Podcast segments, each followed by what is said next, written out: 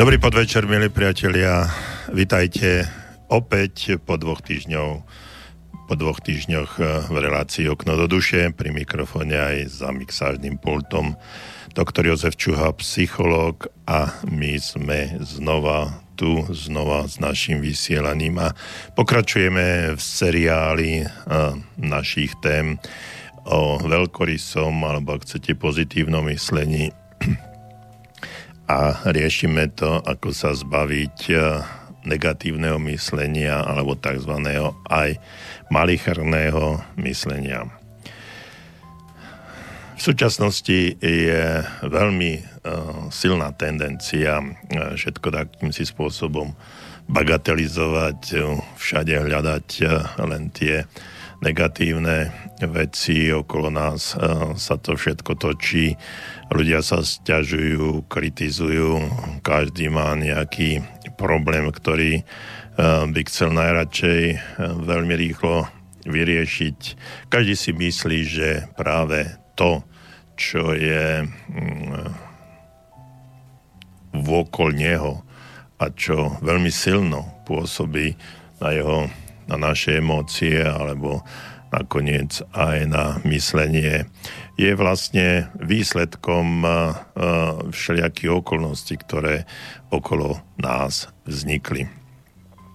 Keď sa dívame na všetko toto, o čom som teraz pred chvíľočkou povedal, tak si uvedomujeme, že, alebo ja si to aspoň uvedomujem, že svet sa akoby nejakým spôsobom zmenil. Všetko to, čo je okolo nás, je nie výsledkom toho, aký sme my, ale akejsi zvláštnej situácie, ktorá potom na nás pôsobí.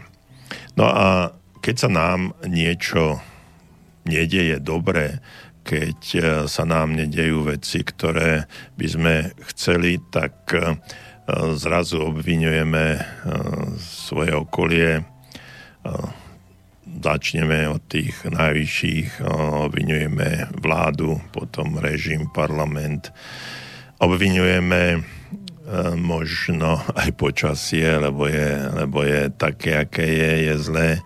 Potom obviňujeme možno predstaviteľa nášho mesta. No a postupne ideme stále dole a dole, až obviňujeme nakoniec našich partnerov, možno rodičov, priateľov a tak ďalej. Podstatné to, o čom teraz rozprávam, je to, že sa nikdy nedostaneme k samotnej podstate všetkého toho, čo sa okolo nás deje, a toho kvázi obviňovania alebo nesenia zodpovednosti. A to je to, že sa nikdy nedostaneme k samotnej podstate nás. Že vlastne výsledkom spôsobu nášho myslenia je tá tzv. realita, ktorá je okolo nás. No a tým, že obviňujeme druhých a obviňujeme všetko okolo nás, sa vlastne zbavujeme zodpovednosti za svoj život, zbavujeme sa zodpovednosti za to, ako žijeme, a prenášame zodpovednosť na všetkých druhých. No ale situácia je taká, život je taký, že môžeme my obviňovať kohokoľvek, ale vždycky si budeme svoju nôžku, svoj problém niesť sami so sebou. No a tým, že pokúsime sa s tým svojim myslením alebo uvažovaním niečo spraviť, tak sa môžeme dostať do úplne inej situácie. Skúste si teraz v tejto chvíli spomenúť na niečo, s čím ste dneska trebárs bojovali, alebo čo sa vám nepodarilo, čo bolo také nepríjemné pre vás. No a keď si na to spomeniete, tak skúste nájdite v tom okolí vás alebo v tej situácii okolo vás toho človeka alebo tú situáciu alebo niečo, čo vám v podstate tento problém spôsobilo. Skúste nájsť toho viníka, skúste ho pomenovať, dajte mu pečať viníka, pečať zodpovednosti za to, čo sa vám v priebehu dňa udialo. No a ak chcete, tak presne o tomto mi aj môžete napísať a môžeme sa o tom porozprávať. Takže vítajte v relácii Okno do duše, pri mikrofóne aj za mixážnym pultom doktor Jozef Čuha, psychológ. Nastolili sme tému veľkorysého myslenia. Dnes sa budeme zaoberať aj tzv. Tvorivým myslením, čo to je, ako sa k nemu dopracovať. No a v tej ďalšej chvíli si budeme samozrejme aj hrať nejaké zaujímavé pesničky. Ja sa teším na každú vašu jednu reakciu, pretože tému, ktorú som povedal, veľkorysé myslenie, pozitívne myslenie versus negatívne myslenie alebo malicherné myslenie, tak to je téma, o ktorej ja rozprávam, ktorú som si tu nastolil, ale vy viete zase veľmi dobre, že mi môžete napísať čokoľvek a ja sa pokúsim, ak budem vedieť, na vašu otázku odpovedať, alebo aspoň prečítam názor.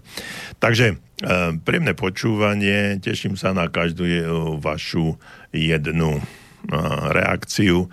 No a tú reakciu nám môžete samozrejme napísať na vám známe číslo, písať, telefonovať, viete, to je niekedy až problém, že by ľudia nám tu mohli aj zatelefonovať, ale predsa len 048 381 0101 alebo nám napíšte studio@slobodnyvysielac.sk. Ja sa teším na každý váš názor. Feeling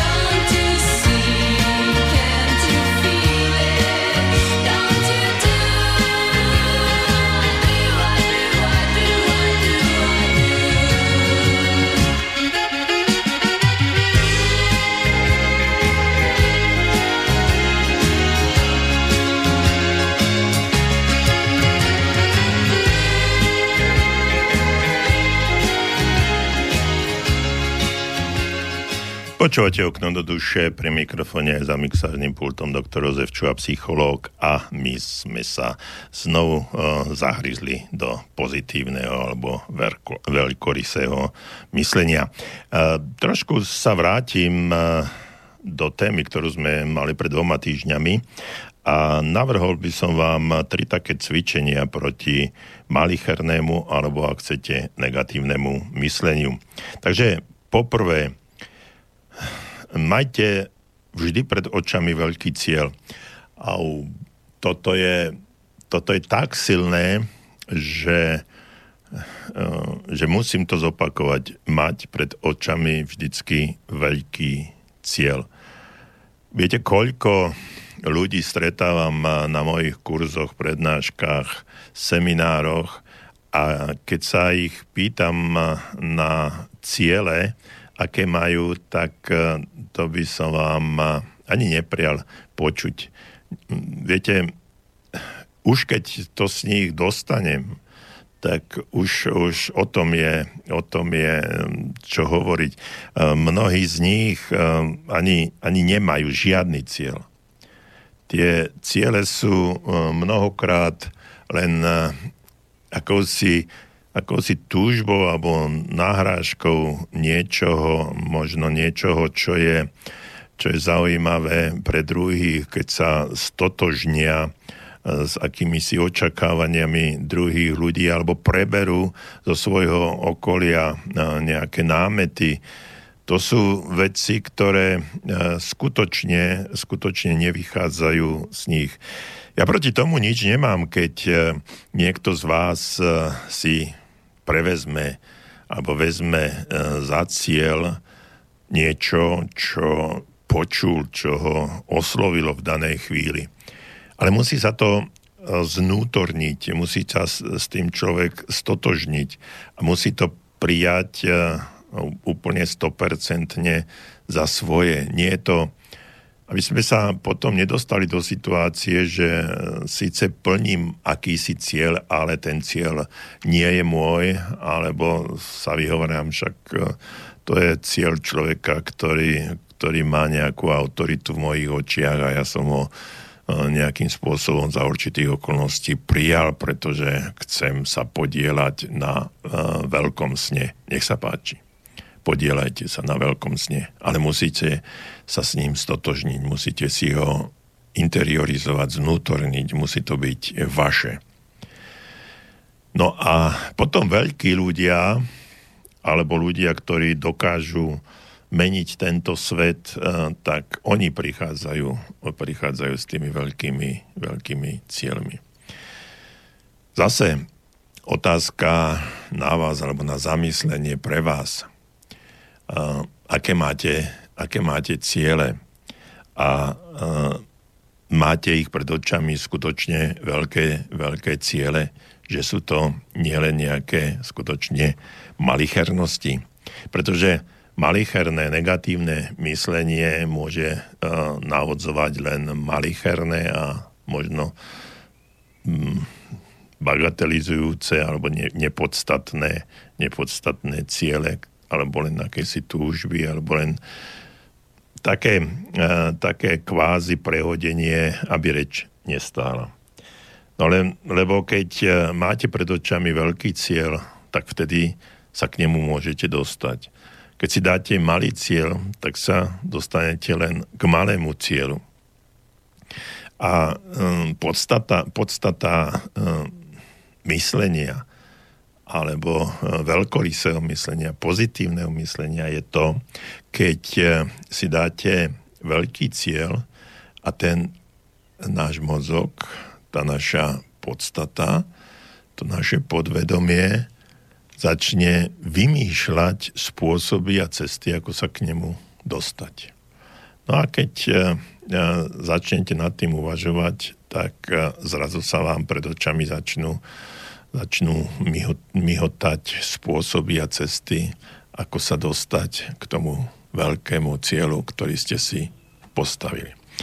Takže, aby som bol aj konkrétnejší, keď hovorím, že majte vždy pred očami veľký cieľ, tak napríklad manželstvo je veľkým cieľom mier, šťastie a harmónia. No ale samozrejme nie víťazstvo v hádke. Čo v hádke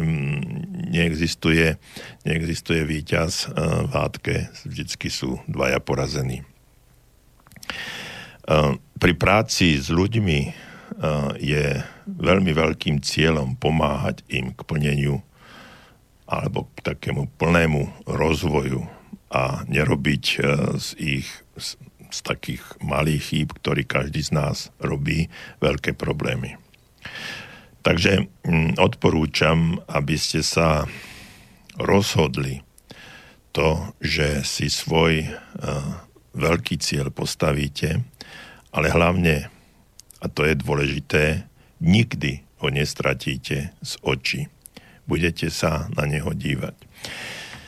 K tomu by som ešte povedal jednu vec.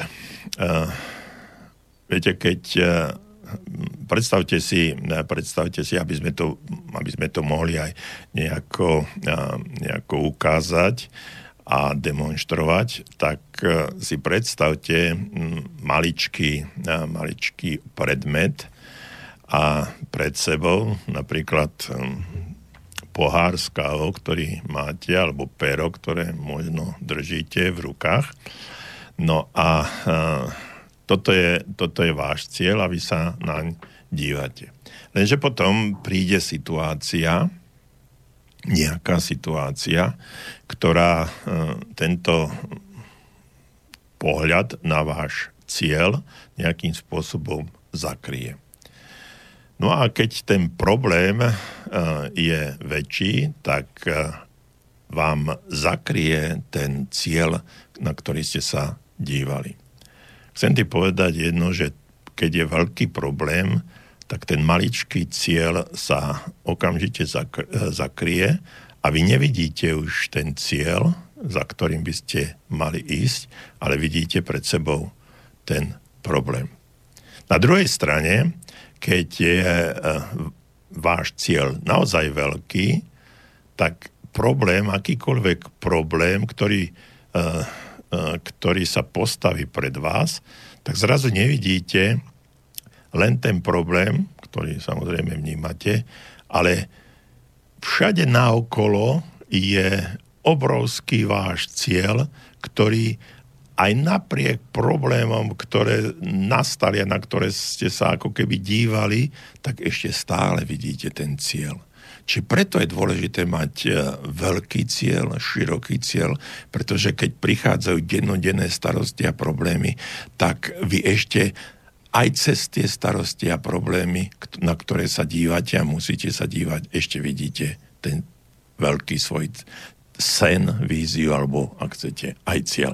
Keď je to malé, tak tie problémy vám ho zakryjú a vy vidíte len problémy a nevidíte už ten cieľ.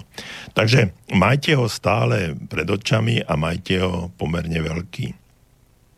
Ten cieľ, samozrejme.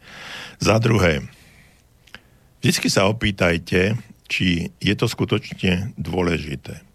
Túto otázku si položte skôr, než sa rozčúlite. Ušetrite si tým možno 20, možno aj viac percent všetkých hádok a všetkých problémov a sporov, ktoré u vás alebo ktoré bežne vznikajú. Takže skôr ako sa začnete hádať a začnete niekomu niečo vyčítať, opýtajte sa sami seba. Je to dôležité? A ak si odpoviete, no asi nie je to až také dôležité, tak sa nerozčulujte, lebo rozčulovanie, starosti, stres, to je jedna z ciest, ako sa dostať do veľmi zlej psychickej nepohody. No a po tretie, nezaťažujte sa bezvýznamnými problémami. No a aké sú to tie bezvýznamné problémy? Tak Sú to tie, ktoré nestoja za reč. Sú to tie, na ktoré možno zajtra o chvíľu zabudnete, že niečo podobné bolo. Vždycky sa sústreďte na dôležité veci, na veci, na ktorých skutočne záleží. Nenechajte sa malichornosťami odvrátiť od takej podstaty a od takých hlavných vecí, ktoré okolo vás sú. Viete, ľudia, ktorí sú malicherní, ktorí majú malé ciele, ktorí sú nepodstatní, tak tí dokážu veľmi rýchlo a ľahko navodiť atmosféru takú, že práve tých ľudí, ktorí chcú niečo meniť, tí ľudí, ktorí sa dívajú na tento svet s tými veľkými očakávaniami, majú pred sebou veľké ciele, nemajú malicherné, ale veľkorysé myslenie, majú pozitívne myslenie, chcú niečo zmeniť, tak práve tí drobní s týmito malichernými negatívnymi tendenciami dokážu veľmi rýchlo a ľahko naštrbiť celú tú atmosféru a tohto človeka svojím spôsobom vyklať. Ako bratia Češi hovoria, že sa ten človek nejakým spôsobom vyvedie z miery a potom si oni myslia, akí sú dôležití a ako takéhoto veľkého človeka dokázali vytočiť. No a je to pre nich určitým spôsobom aj víťazstvo. Takže tie tri cvičenia proti malichernému alebo negatívnemu mysleniu sú: majte vždy pred očami veľký cieľ, vždycky sa opýtajte, keď sa chcete rozčúliť, či je to dôležité, a po tretie, nezaťažujte sa bezvýznamnými problémami. Ja si myslím, že sa vždy oplatí myslieť veľkoryso. Viete, a práve to je tá podstata toho vnútra, o ktorom som hovoril na začiatku relácie, že nikdy sami sebou neopovrhujte. Majte sa vždycky radi a vážte si samého seba. Povedal by som, že by ste mali až potlačiť také až zločinecké sebaponižovanie. Koncentrujte sa vždycky na svoje prednosti. Ste lepší, než si myslíte. Ešte to raz zdôrazním. V tejto chvíli všetci, čo ma počúvate naživo alebo zo záznamu, uvedomte si, že ste lepší, ako si o sebe myslíte. Ďalej, pri rozprávaní používajte slova alebo učte sa slovnú zásobu ľudí, ktorí veľkoryso a pozitívne myslia. Hovorte pozitívne slova, ako je to jasné, veľké slova, ktoré sľubujú víťazstvo, nádej, šťastie, radosť. Všetko, čo je pre tých ľudí, s ktorými budete sa rozprávať, povzbudzujúce. Vynechajte zo svojho slovníka slova, ako je nezdar, porážka, starosť, ktoré vždycky len vyvolávajú nepríjemné predstavy a pocity. Pokúste sa rozšíriť svoj pohľad na veci. Nesledujte iba to, čo je v ich, ako to vyzerá v súčasnom stave, ale pozerajte sa, aké sú možnosti. Pozerajte sa na to, ako by to mohlo vyzerať. Cvičte sa v tom, ako dodávať veciam alebo aj ostatným ľuďom a samozrejme aj samým seba väčšej ceny. Oceňujte tých ľudí, chváľte ich. Skúste hodnotiť svoje postavenie pozitívne. Zase, pozrite sa na seba, na svoju situáciu, v akej ste teraz a skúste sa hodnotiť. Je to presne to, čo ste chceli, alebo nie je to úplne to, po čom by som túžil, to pravé, makové či orechové. No ale napriek tomu, že to nie je ešte také, ako vy ste chceli, podívajte sa na to z toho pozitívneho zmyslu slova. Považujte sa za člena spoločnosti, skutočného tímu a neochojne sa aj tak správajte, ako by ste boli človekom, ktorý má pred sebou určité vlastnosti, ktoré má pred sebou určité úlohy a teraz tieto úlohy ide plniť. Je to hlavne dôležité v situáciách, do ktorých sa dostávate, keď ste v práci. Mnoho ľudí ako keby sa v tej práci snažilo len nespraviť chybu, namiesto toho, aby sa snažilo niečo ponúknuť, niečo prísť nejakým nápadom, niečo rozvinúť. No a v závere tohto vstupu nemyslite na nedôležité veci.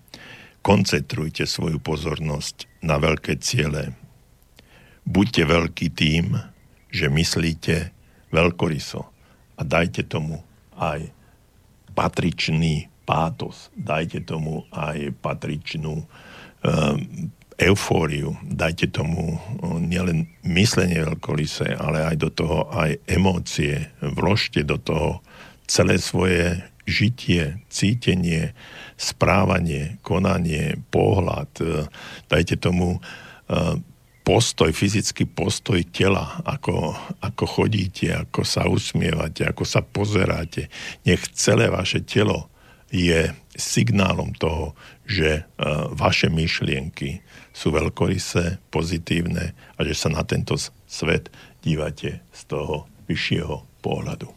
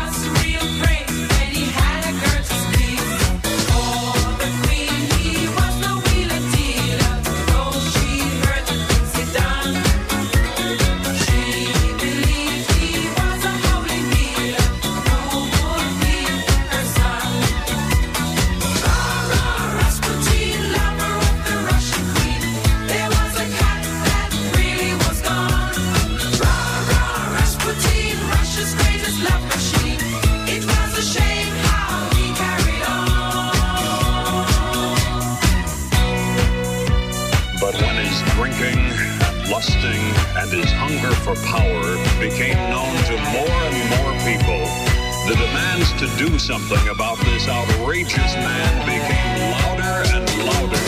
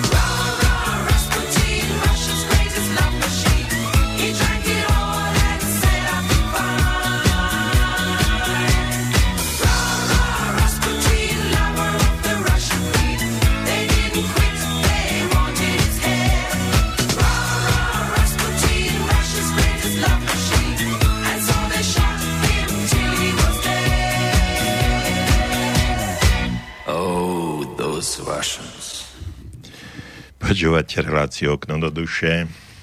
Pri mikrofóne je za mixážnym pultom doktor Jozef Čuha a vy máte možnosť písať na studio@slobodnyvysielac.sk alebo jednoducho zatelefonovať na 048 381 01 01. Budem veľmi rád, ak sa takýmto spôsobom spojíme a napíšete mi. Pred pesničkou Rasputinovi som hovoril o veľkorysom a negatívnom myslení, no ale avizoval som už aj to, že sa trošku dostaneme takzvanému tvorivému mysleniu. Hneď na začiatku by som ale chcel povedať jednu vec a trošku by sme si aj mohli vysvetliť taký rozšírený omyl o tvorivom myslení. Zdá sa mi, že z nejakého nelogického dôvodu sú vedci, inžinieri, umelci, spisovatelia, maliari, sochári a tak ďalej považovaní za jediných ľudí, ktorí majú tvorivé alebo tvorivé činné myslenie, alebo sú to tvorivo činní ľudia. Takým obvyklým sa tvorivé myšlienky spájajú s takými záležitosťami, ako sú vynálezy, ako sú nejakí umelci, ktorí na niečo prídu, spisovatelia, ktorí napíšu krásny román. Tvoriví boli ľudia v minulosti, ktorí našli napríklad očkovaciu látku proti nejakej chorobe, alebo vynášli nejaké elektrické alebo elektronické zariadenia. Tvoriví ľudia boli tí, ktorí vynášli niečo, čo slúži ľuďom. No a my sme v podstate všetci prijali tento mýtus alebo omyl, že len takíto ľudia môžu byť tvoriví a dosiahnuť veľa. No a potom kde sú tí ostatní a celá tá masa všetkých tých ľudí, takzvaných priemerných ľudí, kde sa skrýva? Ako je to možné, že len určité percento, možno 3-5%, možno 10% všetkých ľudí by pri takomto výklade sa považovali za tvorivých, ktorí by niečo mohli dosiahnuť. Samozrejme, že tí ľudia, ktorí niečo dosiahli a mali takéto výkony, tak sú prirodzene, majú prirodzený dôkaz tvorivého myslenia. No ale taktiež každý krok pri iných veciach, ktorý by nás mohol posunúť ďalej, nám môže povedať, že nie len ľudia s takýmto vysokým potenciálom tvorivosti sú ľudia, ktorých možno nazvať tvorivými. No a takže otázka znie, čo je teda tvorivé myslenie? Napríklad manželský pár s nízkym príjmom si vypracuje plán, ktorým zaistí, že ich syn bude môcť študovať na dobrej univerzite. To je z môjho pohľadu možné považovať za veľmi tvorivé myslenie. A pritom je to nie je jednoduchá, ale dá sa povedať, nie všeobecne známa myšlienka a nie pre každého je určená. Takže už samotný fakt tohto prípadu alebo príkladu hovorí o tom, že aj medzi tzv. Jednoduchými ľuďmi, ktorí keď sa zamyslia, ak chcú dosiahnuť v živote niečo, tak tá ich tvorivosť, kreativita sa okamžite dokáže naštartovať a vytvoria niečo, na čom by za normálnych okolností nemuseli ani rozmýšľať. Ďalším takým zaujímavým príkladom môže byť to, že napríklad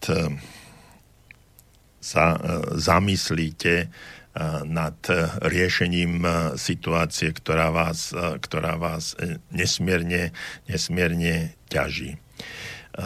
Viete, keď prechádzate po uliciach akéhokoľvek mesta, keď prechádzate po sídliskách a dívate sa na tú spleť tzv. Kreatívneho myslenia ľudí, ktorí postavili domy, postavili sídliska, upravovali okolie, tak si uvedomujete, že no možno ja na to nemám, alebo ja by som to nezvládol. Ja keď sa prechádzam po sídlisku nášho mesta, tak veľmi často vidím kreativitu, úžasnú tvorivosť ľudí, pre ktorých je už až nepredstaviteľné to, že mestská samospráva alebo správa zelenie, alebo ako sa volá u nás, je to zárez záhradnícka rekreačné služby. Mne tento slovo zárez evokuje niečo iné. Ale dobre, majú títo ľudia, tieto organizácie, majú nejaké plány, majú nejaké finančné prostriedky a s tými špekulujú, manipulujú, ako sa dá. Lenže pre tých ľudí, ktorí tam bývajú, tak je to nedostatočné. A ja vidím tú tvorivosť a kreativitu tých ľudí, ktorí vytvárajú vo svojom okolí neskutočné veci. Jednoduchým spôsobom, pár rastlinami, pokosením trávnikov, nejakými tzv. umeleckými dielami, plotík tam postavia, dajú tam nejaké keramiky, starajú sa o to a hneď to prostredie je úplne iné. A vtedy, keď prechádzam po týchto sídliskách, tak vidím, koľko kreativity a tvorivosti je v jednoduchých ľuďoch, ktorí bývajú niekde na sídliskách a ktorí sa rozhodli, že svoje aktivity nebudú len orientovať za tie štyri steny, kde bývajú, ale že sa posunú aj niekde ďalej do prostredia, ktoré je pre všetkých. No a tieto svoje aktivity, tieto svoje iniciatívy sa snažia aj realizovať. Takže tá tvorivosť jednoduchých ľudí je všade. A ja chcem tým povedať jednu vec. Nemyslíte si, že, alebo nevnímajte za tvorivé myslenie len to, čo je všeobecne dané určitým mainstreamom, ľuďmi, ktorí nám povedali, že toto je umelecké dielo a teraz my všetci kývame hlavami, áno, je to umelecké dielo napriek tomu, že nikomu sa to nepáči, alebo ani nevedia, čo to je. Takže skôr ako si povieme, čo ďalej, tak by som chcel vás vyzvať k tomu, že skúste vo svojom okolí, či ste už doma, alebo v práci, alebo máte tendenciu ísť aj do širšieho prostredia a opustiť priestory vlastného bývania, opustiť priestory toho uzavretého bývania, kde prídeme z práce, zavrieme a možno pozeráme hokej, futbal, možno debatujeme, ale už ani to, čo je na schodoch, ani o to sa už nezaujímame. Takže vyjdime von a skúsme tú svoju vlastnú tvorivosť prejaviť a nájsť v tom aj určitý zmysel. Verte tomu, že je to možné, pretože tam, kde je vôľa, tam je aj cesta, tam to bola tuším aj kniha taká napísaná, neviem, kto to vymyslel, tento citát. Ale viera v uskutočniteľnosť vecí je základom tvorivého myslenia. Chcel by som vám ponúknuť dve také odporúčania, ktoré vám ukážu, ako možno takou intenzívnou vierou získať silu k tvorivému mysleniu. Takže poprvé, vyškrtnite a hneď okamžite zo svojho myslenia i reči slovo nemožné. Nemožné je slovo zlyhania. Predstava, že je niečo nemožné, uvádza do chodu celú reťazovú reakciu myšlienok, ktoré dokazujú, že máte pravdu. No a po druhé, myslíte na niečo také zvláštne, čo chcete urobiť, o čom si myslíte, že by bolo prospešné pre druhých alebo aj pre vás a čo by ste mohli urobiť a čo by až prekročilo tú hranicu nemožného. Postavte si taký zoznam dôvodov, prečo by ste chceli robiť niektoré veci alebo prečo by ste mohli spraviť z toho nemožného možné.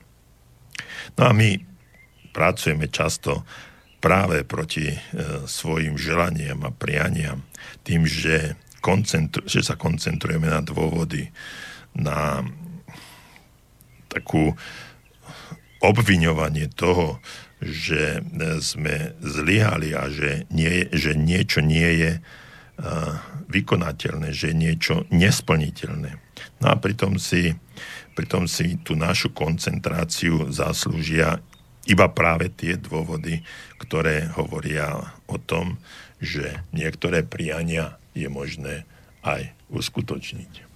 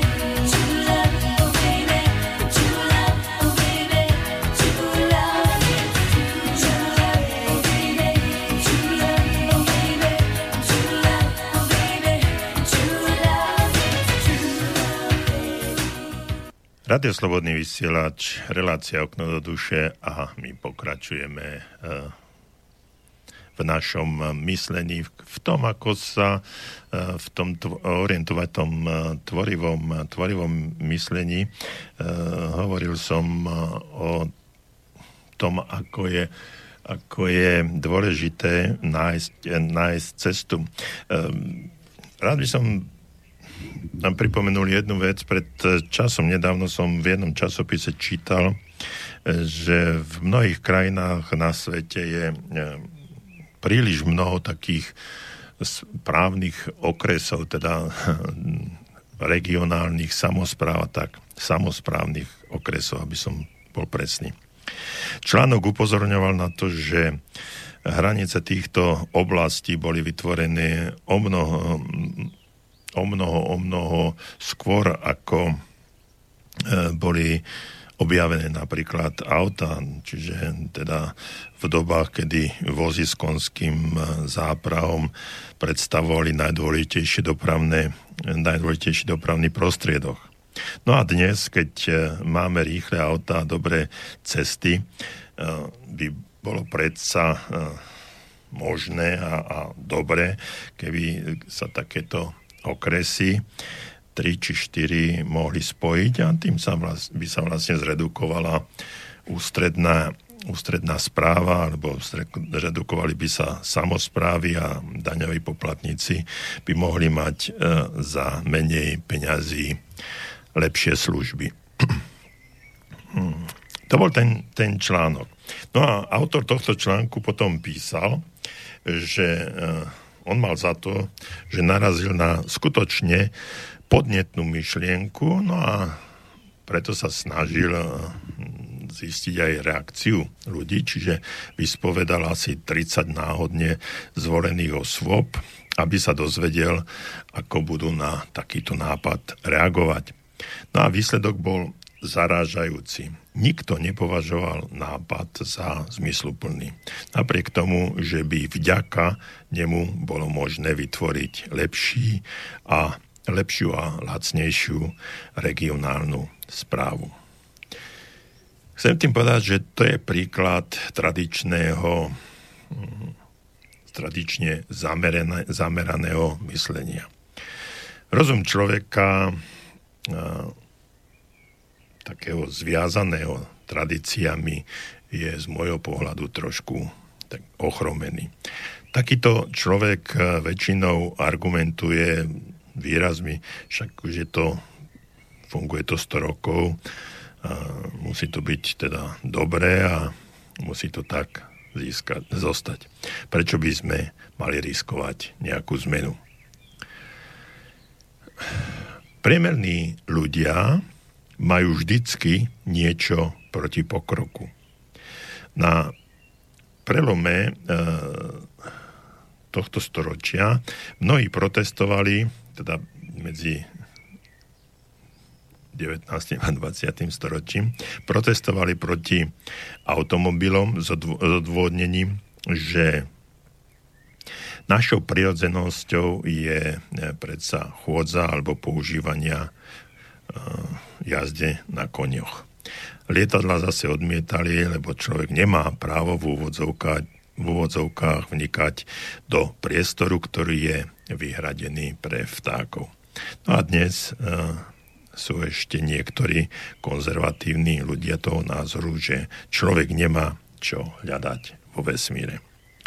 Na jeden z najvýznamnejších expertov kozmického výskumu našiel na tento spôsob myslenia vhodnú odpoveď. Človek patrí tam, kam ho to tiahne, povedal doktor Werner von Braun.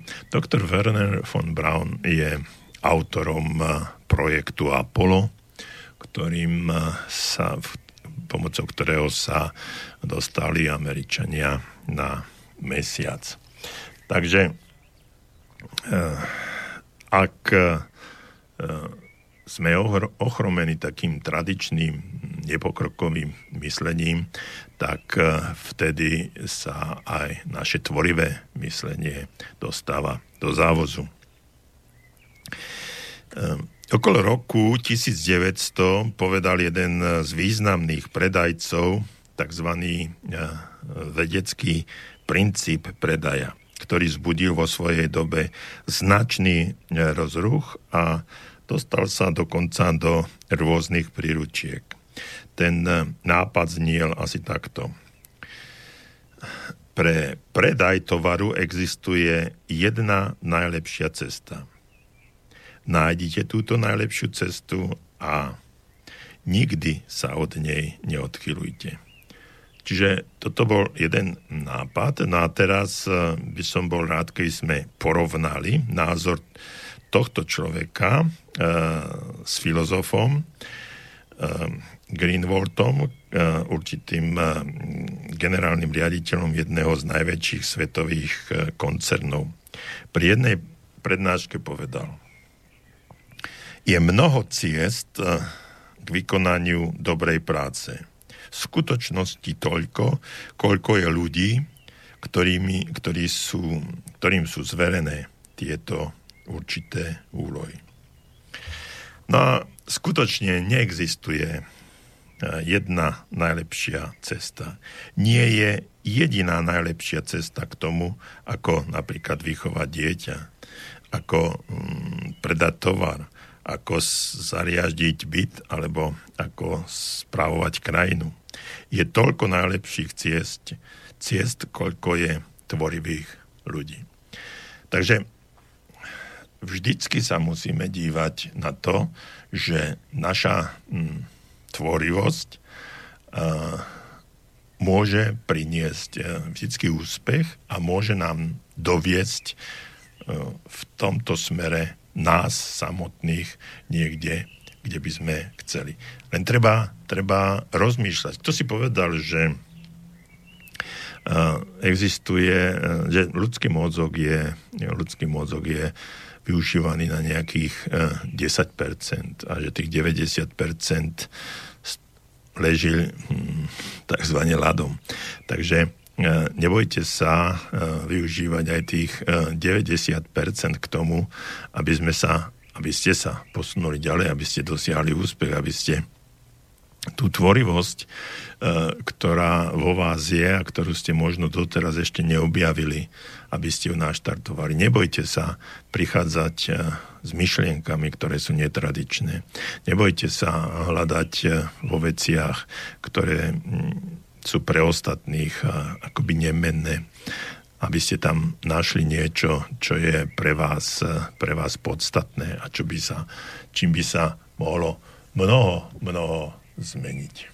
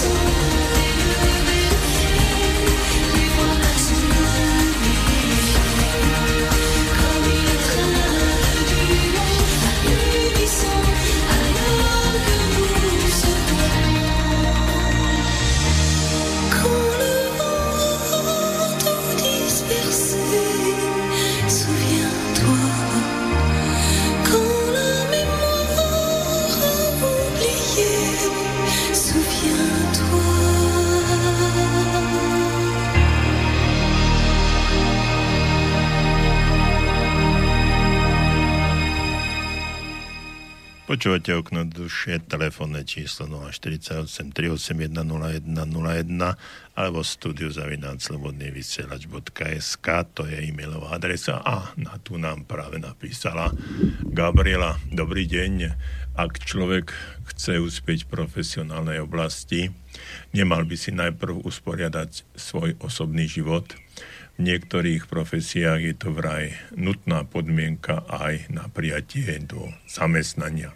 Stretli ste sa už s tým, ako vy chápete usporiadaný osobný život, píše Gabriela.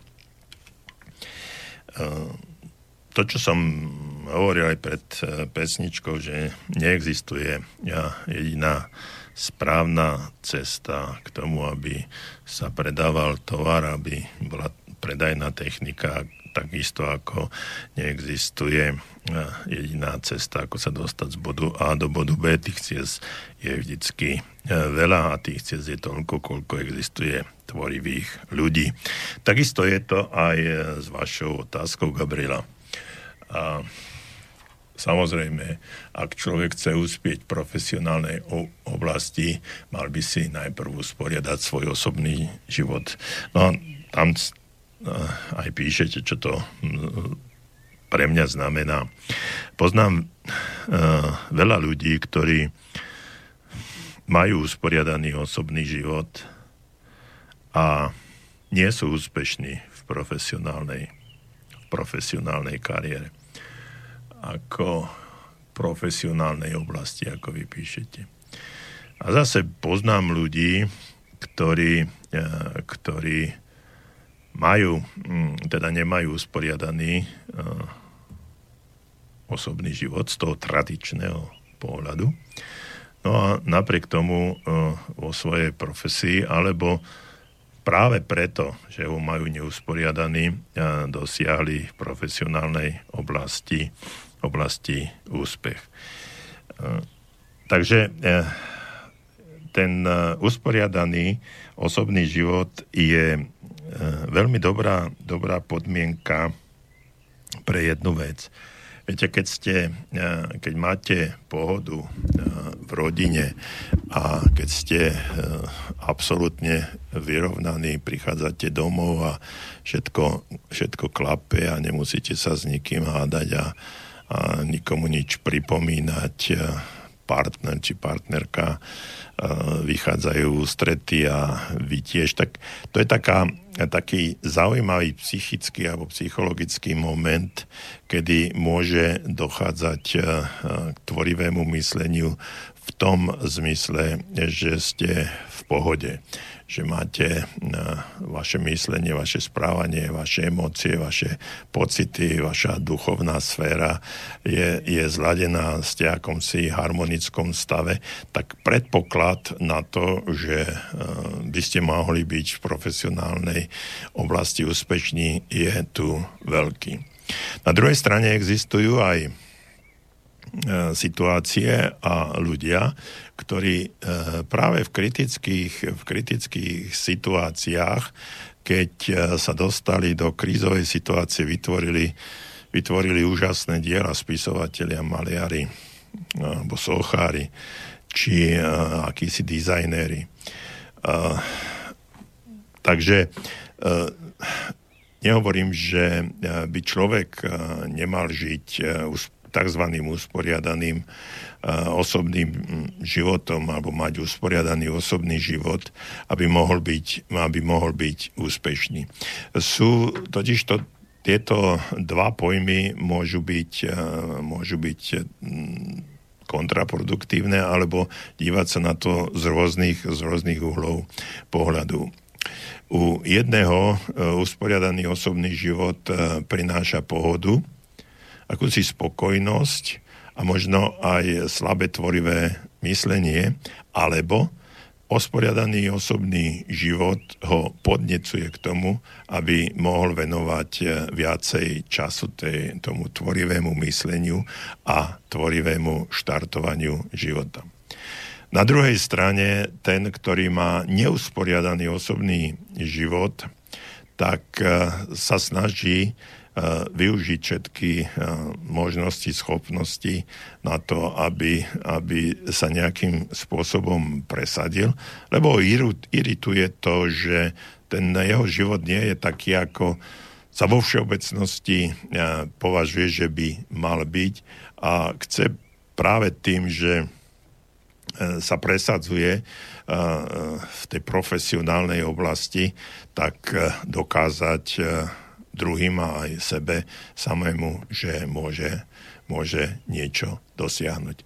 Takže ja by som to vnímal trošku individuálne a nebral by som to schematicky, že usporiadaný usporiadaný osobný život automaticky generuje úspech v profesionálnej oblasti. Na druhej strane, neusporiadaný osobný život automaticky generuje neúspech a zlyhanie. Takisto naopak. Takže vnímajme to individuálne. Ako každý človek je individuálny, tak aj v tomto prípade tá individualita, aj to, čo vychádzalo z tej histórie, ako bol vychovaný, ako sa díval na svet, ako bol vnímaný v oblasti výchovy, alebo tam, kde vyrastal, ako sa na neho ľudia pozerali, čo zažil, akom režime, akom prostredí a tak ďalej, čo ho vlastne podnecovalo k tomu, aby bol trebárs úspešný v profesionálnej oblasti. Pýtate sa ďalej, že čo považujem za usporiadaný osobný život.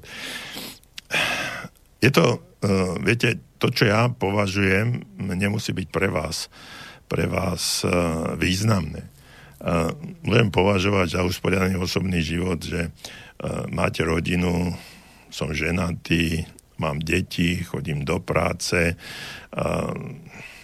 večer ideme s manželkou na kávu, poprechádzame sa po uliciach, večer si pozrieme televízor, alebo keď sme mladší, tak a tak ďalej. Vypijeme pohár vína, porozprávame sa, ideme na dovolenku. Všetko funguje akýmsi usporiadaným spôsobom. Pre druhého môže byť usporiadaný osobný život aj to, že existuje akomsi tvorivom strese. To znamená, že nespadol do akejsi rutiny každodenných starostí alebo každodenného spôsobu života. Ráno vstanem, oblečiem sa, idem do práce, po obede sa vrátim a blá, stále rovnako. Čiže pre každého iného to môže byť. A ja by som nechcel v tejto chvíli ani povedať alebo navrhnúť, odporučiť, že čo je usporiadaný rodinný život, pretože keby som to povedal, tak by to bol len môj názor na usporiadaný osobný život. Ale pre mnohých by to bol stereotyp, rutina alebo nepodnetné prostredie. Takže je to individuálne a vnímajme to a nehodnotíme, že tento alebo oný má usporiadaný alebo nemá usporiadaný život. Jediné, čo môžem povedať, je to, že v drvivej väčšine kľud, pohoda a taká vyrovnanosť a harmónia môže byť psychickou podporou tomu, aby človek aj v profesionálnej oblasti mohol byť úspešný, pretože napätie a stres v rodinnom a osobnom živote môže byť kontraproduktívne k tomu, aby ten človek mohol byť v profesionálnej oblasti úspešný. Takže toto je jediná vec, ktorú by som mohol odporučiť. Dobre, ale poďme ďalej. Píše Štefán, dobrý večer. Na jednom predajnom festivale ma uchmatla pekná slečna a začala mi predvázať úžasnú vôňu do auta. Keďže sa mi páčila, strpel som 5-minútovú prednášku, a či slečna sa vám páčila, ale keď konečne bola ochotná povedať cenu, otočil som sa a znechutený išiel teda znechutený na odchod. Na to ma znovu oslovila s úžasnou ponukou, že každému 20. zákazníkovi môže dať zľavu 75%, a ja, že som síce len 18, ale keď to nikomu nepoviem, tak mi aj tak dá tú zľavu. Vtedy sa mi už snusila. Je to podľa vás regulárny spôsob predaja? Pýta sa Štefan. No, dostali sme sa trošku inde, ale tak ako som povedal, často som spomínal ten predaj a práve preto aj možno Štefan takýmto spôsobom zareagoval. Samozrejme, samotné popísanie tejto situácie, Štefan, nám hovorilo o tom, že skutočne to bola len kamufláž. No a možno využívala, zneužívala, tak ako si to povedali pekná slečna, alebo napísali pekná slečna na to, aby vás určitým spôsobom pritiahla ku kúpe akéhosi produktu. To, že sa vyskytujú aj takéto spôsoby, hovorí o charaktere a hovorí o poctivosti. Nielen toho človeka, ale samotného výrobku.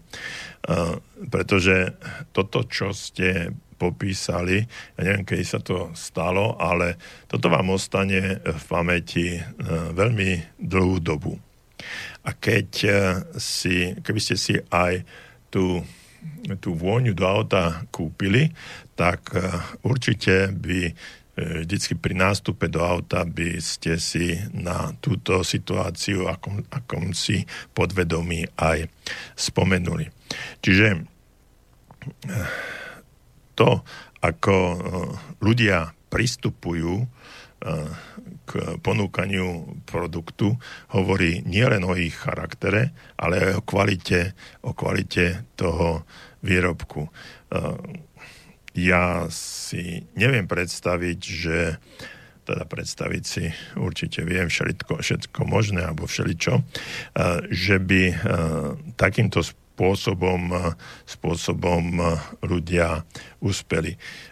Pravdepodobne tá slečna mala z toho predaja aj nejakú províziu a chcela si zarobiť a úplne nečestným spôsobom, lebo ona podvádzala a ešte nakoniec chcela, aby ste podvádzali aj vy.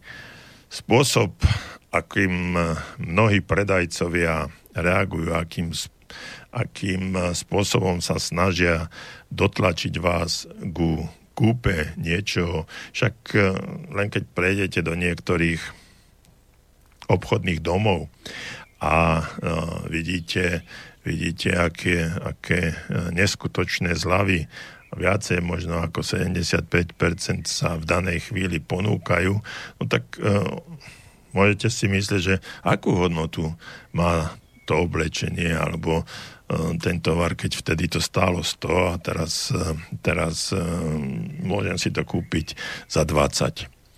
Takže výrobné náklady a to, akým spôsobom sa ponúka, je skutočne nepredstaviteľné a niektoré spoločnosti, firmy a nakoniec aj ľudia pristupujú k takzvanému podnikaniu cez obchod nie úplne čestným spôsobom a toto, čo ste vy opísali, tak je pre mňa absolútne nečestný, klamlivý, podvádzajúci spôsob obchodovania a ja som presvedčený, že sa im to časom vráti a že to bude o chvíľu také isté a že jednoducho sa im to vráti naspäť. Takže toľko, Štefan, na vašu otázku. Verím, že ste si nekúpili tento produkt a tento produkt je, pretože by vám vždycky nepríjemňoval tú situáciu, ktorej ste sa vyskytli.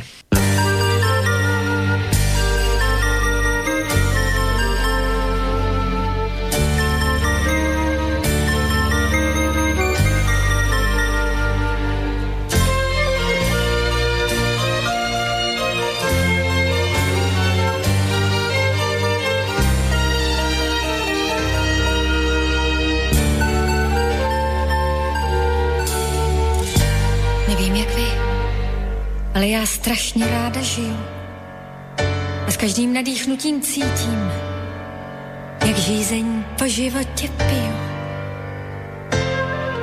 A s každým procitnutím, a s každým políbením, a s každým zakopnutím o slávu, o kamení smiju. Kousíček úzkostí a básní.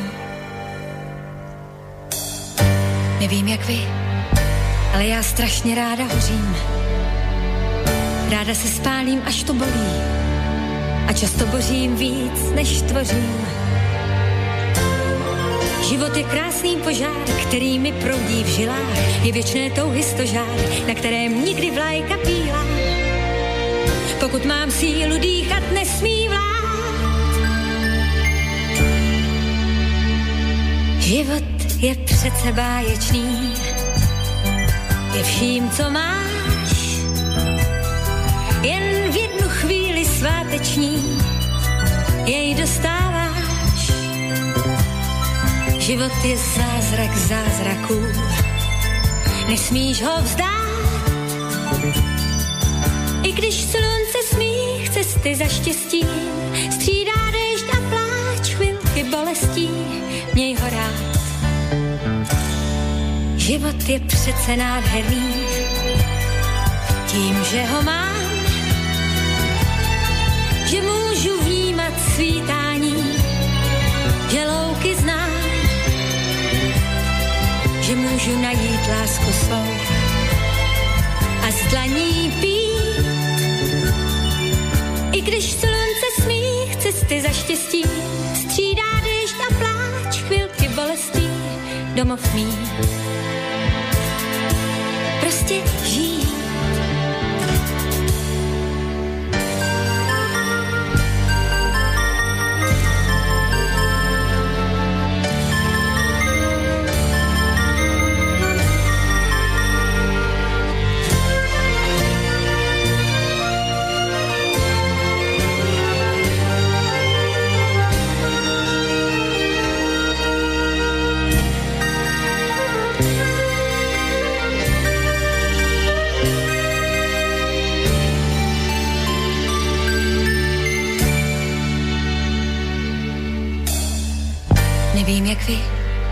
Ale já žiju strašně ráda a s každým nadýchnutím cítím, jak ve mně život barvy střádá. Mám žízeň po životě, v tepnách mi stále buší a s každým procitnutím tu žízeň celou duší vnímám. Otvírám všechna okna do kořán. Život je přece báječný, je vším, co máš. Jen v jednu chvíli sváteční jej dostáváš. Život je zázrak zázraků, nesmíš ho vzdát. I když slunce smích, cesty za štěstí střídá déšť a pláč, chvilky bolestí. Nebuď nevděčný, měj ho rád.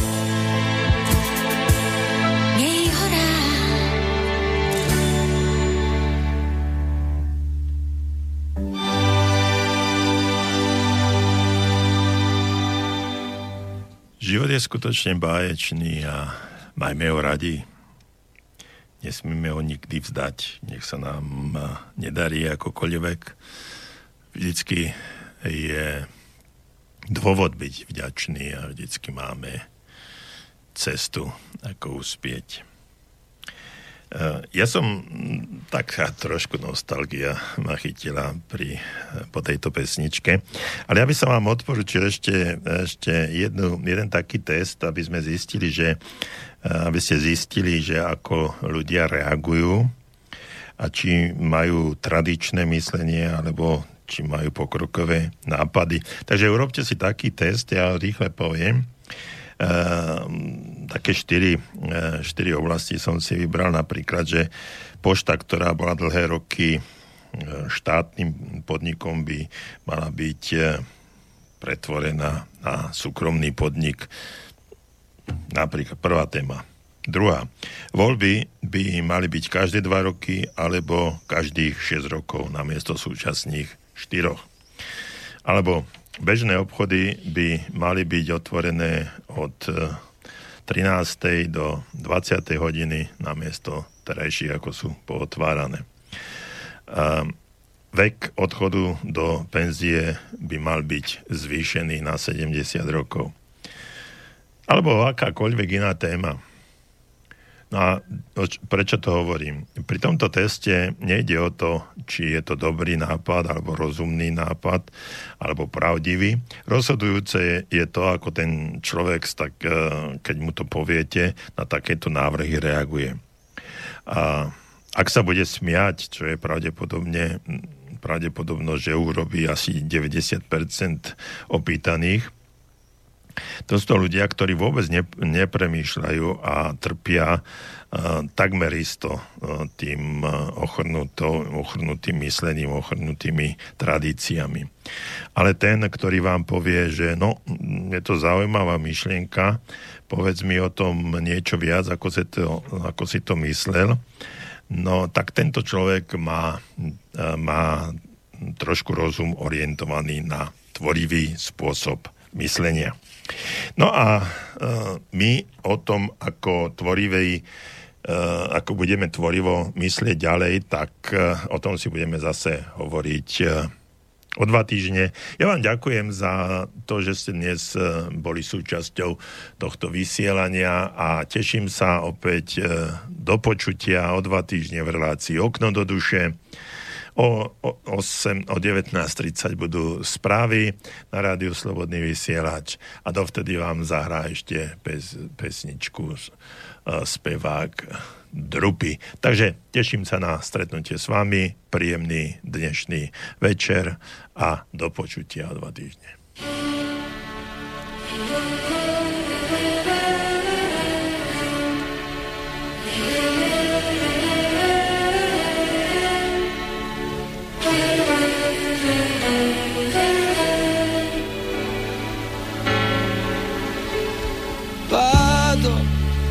Stavolta deciso che vado, ma perché non me